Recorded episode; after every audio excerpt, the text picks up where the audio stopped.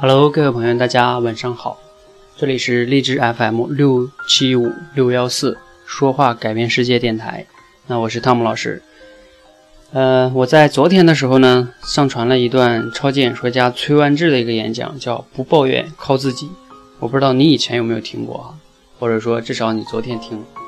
那这个演讲呢是非常的精彩哈，确实是讲的也非常好。崔万志这个人本身也非常的励志，因为他是一个。身体上是有残疾的，他讲话都是很费力的一个人。然后他凭借自己的这个一步一步努力，在天猫上卖这个旗袍，一天最多的时候能卖四千件，非常非常的不容易哈。然后每个人听他的故事之后都会热血沸腾，然后觉得哇，他都能这样，我也要奋斗。然后他讲的真好啊，不抱怨，要靠自己。嗯，我以后也要不抱怨，不找借口，啊，怎么怎么着，坚决的实行自己的梦想。然而呢？实际情况就是，过个一两天，你的生活还是像你原来那个样子，你又一动也不动。当时你确实很激动。那为什么大家会这个样子呢？啊，这个问题我也思考了很很久哈。我自己也结合我自己的经历，可以给大家做一个分享哈。其实你一直还在抱怨啊，我总结了有两点原因，就是你为什么一直还在不停的抱怨。第一点原因呢，在我讲这个之前啊，我不知道你以前有没有听过我之前分享的一期节目，叫《我真正想拥有的人生开始于我一无所有之时》，就那一篇分享，你可以到前面去找一下。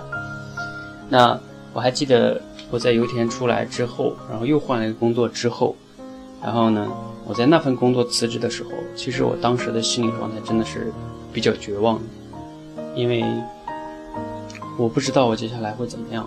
然后我也没有办法跟家人交代，所以就是我不知道你的生命中有没有这样的体验啊？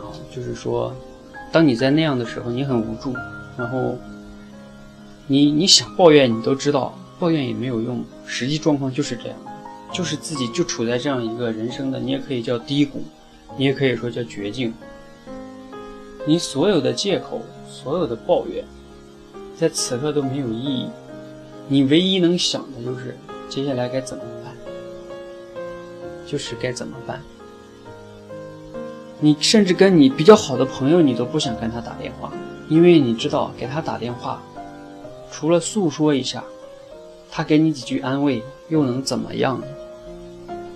那个时候，其实不是说你多坚强，而是你不得不坚强，因为你没有退路。所以，当你没有退路的时候，你自然而然的就会想到，到底接下来该怎么办？你就你必须得往前走嘛。所以，慢慢的、慢慢的，你就会学到，人有的时候抱怨真的没有用。像崔万志不也讲嘛，他自己找了那么多份工作，他也不是刚开始就要创业的，他那样子的，他创业挺难的。他刚开始去找工作，关键是都不要他嘛，他自己真的是没办法，那都大家都不要我，总要生活，总要吃饭嘛，所以他就去创业了。那一路就走过来，就这么在绝望中，慢慢的锤炼了自己。就是他知道，你跟别人喊，跟别人说不公平，跟就像他那里边讲的那个校长说不公平，你凭什么不让我残疾人上高中，对吧？有意义吗？你能改变那个校长吗？其实人是在现实中不断的被碰撞，就像那句话叫“不撞南墙就不死心”。当你撞了很多次南墙，现实有的时候就像南墙一样。当你撞多了之后，你就会感觉到，其实不要再撞了嘛，靠自己往前走吧。所以，我想说的第一点原因就是说，你之所以还一直抱怨。并不是你的什么性格，或者什么什么的，很大一部分原因是因为你自己的人生还没有到一个绝路，你自己还有很多退路。你觉得抱怨吗？抱怨很舒服啊，抱怨一下，跟朋友说一下，这个你就释放了一些情绪，所以你就就还在抱怨嘛，抱怨了自己就把这个原因归结到外在了嘛，归结到自己什么长得不好，家穷人丑，对吧？社会不公平。你爸不是李刚，那你不就爽了吗？把责任推出去你就爽了。所以，你知道真正为什么有些人不抱怨呢？不是他天生的，是因为他真的没时间抱怨，因为他必须得赶快接下来去解决他当下的一个状况、一个处境，走出这个绝境。好，这是我想分享的第一点。第二点原因是什么呢？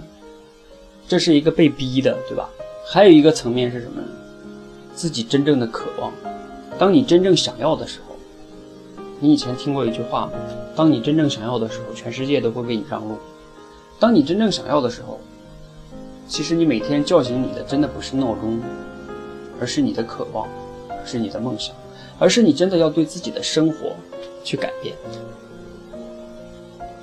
如果你还是每天为你的抱怨，然后呢，就停下了你追逐你理想或者梦想、你想要生活的这个脚步。